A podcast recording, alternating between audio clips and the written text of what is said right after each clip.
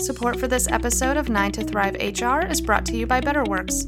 BetterWorks provides enterprise software to easily manage strategic plans, collaborative goals, and ongoing performance conversations to help high performing companies run their business. To learn more, please visit www.betterworks.com. Hi, everyone, and thank you for joining us on another episode of 9 to Thrive HR, a podcast produced by HCI where we discuss some of the most pressing issues facing talent management today and help surface ideas and solutions to those problems by speaking to experts and practitioners in the field. My name is Randy Kenny, and I'm your host for today. I'm joined by Michael Bungay Stanier, author and senior partner at Box of Crayons. Michael, let's get started with a little more about you. Can you tell our audience more about yourself and your work at Box of Crayons? Of course, and thanks for having me along, Randy. So, Box of Crayons is a company that helps organizations and people do less good work and more great work. And we're going to dig into that, I'm sure, in the podcast.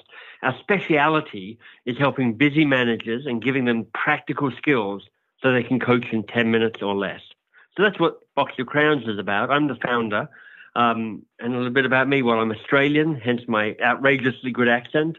Um, but having left Australia 25 years ago to be a Rhodes Scholar at Oxford, where my only noticeable achievement was falling in love with a Canadian, I now live in Toronto, having lived for a while in England and then in the States. I set up Box of Crayons about 15 years ago. And Michael, in your work, you're really devoted to helping managers become better coaches. What does it mean to you to be a coach, and why is it that important? Well, that's a great way of framing the question because it allows me to say something I'm really passionate about, which is we're actually not trying to turn busy managers and busy leaders into coaches. Because honestly, if you say to lots of people like that, hey, we want you to be a coach, they kind of curl up a little bit on the inside. They're like, you know what? I'm a normal person. I'm busy. I'm just trying to get stuff done. I don't have time to be a coach. And I'm like, you know what? That's great. There's plenty of coaches out there already. Let me help you be more coach like. And here's what I mean by being more coach like. First of all, you don't have to kind of come with that baggage that sometimes coaching arrives with. You know, sometimes it's like, I'm the shouty sport coach or I'm the touchy feely HR coach. You don't need any of that. What coaching boils down to is simply how do you stay curious just a little bit longer and how do you rush to action and advice just a little bit slower? Because here's the thing managers, leaders, individual contributors, everybody listening to this podcast they are advice giving maniacs. They love to give advice. They look, they don't even know what the problem is, but they're rushing in to tell people and suggest to people what they could do, how they could help, what the solution might be. And I'm saying with seven good questions, this is the heart of my new book, The Coaching Habit. With seven good questions, you can slow down that rush to action and advice, stay curious just a little bit longer, and that's actually going to help you work less hard but have more impact. And how would you say coaching helps people do less good work and more great work as you define it? Yeah, well, let me let me set up the definitions of that really quickly. So I say everything you do falls into one of three different buckets. It's either bad work, good work, or great work. So what's bad work? Well, I mean, it's the important thing to know. We're not talking a measure of quality here. We're talking about a measure of impact. And what I say bad work is, and I'll be really kind of blunt about it, it's the mind numbing, soul sucking, life crushing work. That work that makes you go, oh my goodness, this is my one and precious life. And I am somehow doing this. What the heck just happened? So, you know, it's, it's bureaucracy, it's too many emails, it's those terrible meetings that make you go, that's two hours of my life I'm never going to get back. That, that's bad work. Good work is your job description. So it's important. It's productive. It's efficient. It's getting things done. It's kind of what your boss wants you to do, what your boss's boss wants you to do. So it's important, and people need to do good work.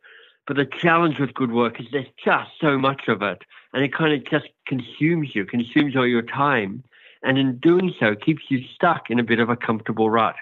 I mean, I know people these days, everybody's a little busy, everybody's a bit overwhelmed, everybody's a bit stressed. But most people are just trying to swat the mosquitoes of good work rather than focusing on great work. And great work is the work that has more impact and the work that has more meaning. And those two things are important. Impact kind of serves the organization better.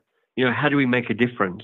But meaning serves the individual better. You know, what lights me up? What do I care about? What gives me meaning in the work that I do? So as you say, you know, we try and help people do less good work and more great work. And coaching is very powerful for that because coaching or being more coach like allows you to figure out what to say yes to and what to say no to. It actually also, if you're the person asking the questions, being more coach like, it actually reduces the amount of work you're doing because so many of us are busy leaping in and working and fixing and doing other people's work for them rather than focusing on the great work of our own. So I say that coaching is one of the key drivers to bring focus and courage and resilience. And you need all three of those focus, courage, and resilience to be able to do more great work. Excellent, Michael. Let's talk a little more about that. You mentioned earlier that coaching comes with some baggage. So I want to talk about mm. that a mm. little bit as we think about great work. In many situations, needing or wanting coaching can have that negative connotation. It seems remedial. People might think it means they're bad at something. What's a way to start right. a coaching conversation that really paints the experience in a positive light? Yeah, it's a great question. And I think sometimes coaching still does come with some of that baggage, which is like, this is code for you kind of suck, and we're trying to fix you. Um, what the good news is, as I've been watching this over the last 10 or 15 years, that preconception, I think, is getting less and less. Lots of people go, you know what, my senior executive team, they all have coaches. You know, elite sports people, they all have coaches. Oh, look, the high potentials in my organization, oh, they all seem to have coaches. So more and more, I think, in our organizational life, people are seeing coaching either as a kind of valuable support or just as a, a required and necessary form of leadership and management that helps get the best out of people. So there's two answers to your question. The first is that you know these days it's easy to frame coaching. If I'm going to come and coach you, or I'm hiring an executive coach or a, a regular coach for you, it's actually easier to say, look, this is because you're, you're, we have high hopes for you. We really think you're doing well. We think you can do even better. We're going to support you in this transition or whatever it might be. But for us at Box of Crayons, our big thing is to say, look, we're helping busy managers be more coach like. And actually, what we say is that if you can't coach in 10 minutes or less, you don't have time to coach. But if you can coach in 10 minutes or less, and that's what we help people do, then you can make coaching part of your everyday of working. And what's cool about that is that you don't even need to start telling people, oh, hey, Randy, I'm coaching you now. You actually get to say, look, I'm just showing up and I'm staying more curious as a manager and a leader. So if you're looking for a great way to start a conversation and get into it more quickly and have a more powerful conversation, my favorite question, the kickstart question I talk about in the new book, is actually what's on your mind? What's on your mind is a really powerful way to say to the other person, look, rather than me setting the agenda, you get to choose what we talk about. You get to actually point us in the direction you'd like this conversation to go. But you know what? Let's talk about something that matters, something that's important, something that's exciting, something that's going wrong, something that's kind of overwhelming you. Let's go to the real thing and let me help you and support you there. I love that you open there with that question what's on your mind? You alluded to this a little bit earlier in our chat, but I want to get back to it. Um, you have a particular opinion on giving advice. Could you share a little bit about that with us? Yeah, I've got some strong opinions about advice giving. The first is there's just too much of it. there's just a lot of advice that goes on. And here's what you need to know about advice. The first is people just don't listen to advice that much. I mean, this happens at a, at a neurological level. You can actually scan people's brains and you can watch them. You can watch the difference between the brains when they receive advice. And honestly, not much changes in the electrical activity of the brain. And the difference when you ask a good question, a question that creates an aha moment, you can actually see new neural pathways being formed, new connections. Literally, people are increasing their potential before your very eyes.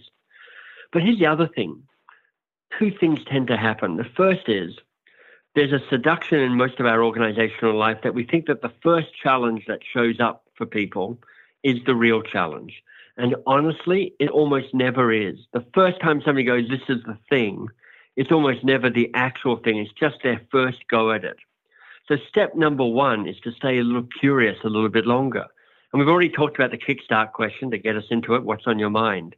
But the other question, the, the question that might follow that, the focus question, is to stop and rather than believing them, just simply ask them, okay, if that's what's going on, what's the real challenge here for you? And then you can follow up. You stay curious. And I'm going to give you one other question that will help you stay curious. And what else? And what else is the real challenge here for you? And what else is the real challenge here for you? And then you get to ask them again, so what's the real challenge here for you? And here's what's amazing. When you ask them the second time, the challenge has shifted. It's not the same as it was at the start. Because you're giving them just that little bit of thinking time, they're actually going to get clearer and deeper and more specific about what's really going on for them. And why that's important is this.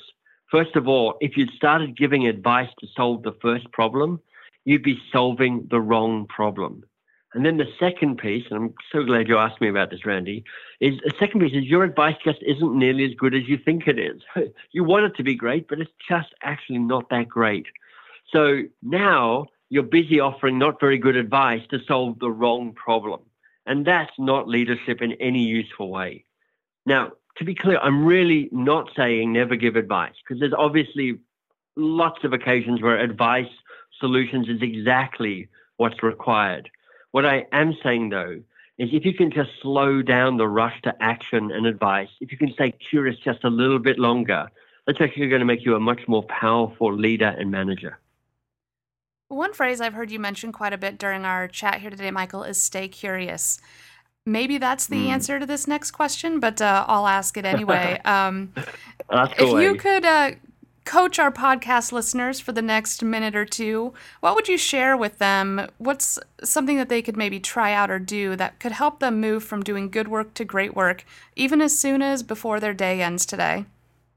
Well, I love that. I love how you're suckering me in by having just made me rant about why advice isn't very good. You're now asking me to make offer up some advice. So, knowing all of that, you know, the first piece of advice is never trust anybody else's advice. But if you're looking to focus on less good work, more great work, let me give you the question that's at the heart of that. It's the strategic question. And it's simple to ask, it's difficult to answer. And the question is, what will you say no to so that you can say yes to the stuff that matters? Because I'm willing to bet that almost everybody listening to this short podcast has too much stuff on their plate. They have too many priorities. They're trying to do too many things and they're hoping if they can just work harder, be a little more productive, a little more efficient, maybe you'll get on top of everything. But the truth of the matter is you're never going to get on top of all your good work. It's just it's just too much of it. And the more you do, the more it kind of builds and generates. So what you need to do is bring real focus to this work. And focus is about saying yes to something that matters, what your great work might be. And then to follow it up to say, if I'm truly saying yes to this, is this really is the work that has more impact, the work that has more meaning, then what must I say no to to make that a real decision, a strong decision, a credible decision, rather than just adding one more thing onto your impossible list of to dos? Michael, I can't imagine you speaking with such passion on that topic without having undergone that experience yourself. Could you share with us a story about maybe something you said no to so that you could say yes to something else and what the results were? Well, you know, they, they say you know, you have to teach what you most need to learn. And um, I find this a struggle myself. I'm I love the bright, shiny objects. I don't know if you've heard of SOS, shiny object syndrome. Well, I suffer from that. I'll give you an example that's made a huge difference in my life and in my company's life. You know, Box of Crayons is a training company. And what we do is we do one thing and we do it really well. We say we help busy managers, we give busy managers the practical tools to coach in 10 minutes or less. And that's all we do. Now we get rung up all the time. Can you do leadership? Can you do innovation? Can you do creativity? Can you do strategy? Can you do all of that? And it is really tempting to say yes, because, you know, I know a bit about all of that stuff. I could run programs on that. I could make some money, which is great. I could help clients out, which would be great. But rather we've said, okay, we want to be really known for one thing and doing one thing really well. So we've decided to say yes to owning this space about helping busy managers coach in 10 minutes or less, which means we have to say no to all these tempting other offers that want to pull us away from that focus. Great story there, Michael. Thank you so much. We appreciate you being here today to chat with us about great work and coaching in the workplace. Randy, it's been a pleasure. Thanks for your time. We'd also like to thank all of you tuning in and encourage you to subscribe to this podcast if you enjoyed what you heard. You can find us on iTunes, SoundCloud, Stitcher Smart Radio, and on the YouTube channel HCI Talent. Lastly, one more thank you goes to BetterWorks. Without their generous support, HCI couldn't deliver great content like this. If you're interested in learning more about what we discussed in today's episode, you can find more resources at hci.org. For 9 to Thrive HR and all of HCI, this is Randy Kenny.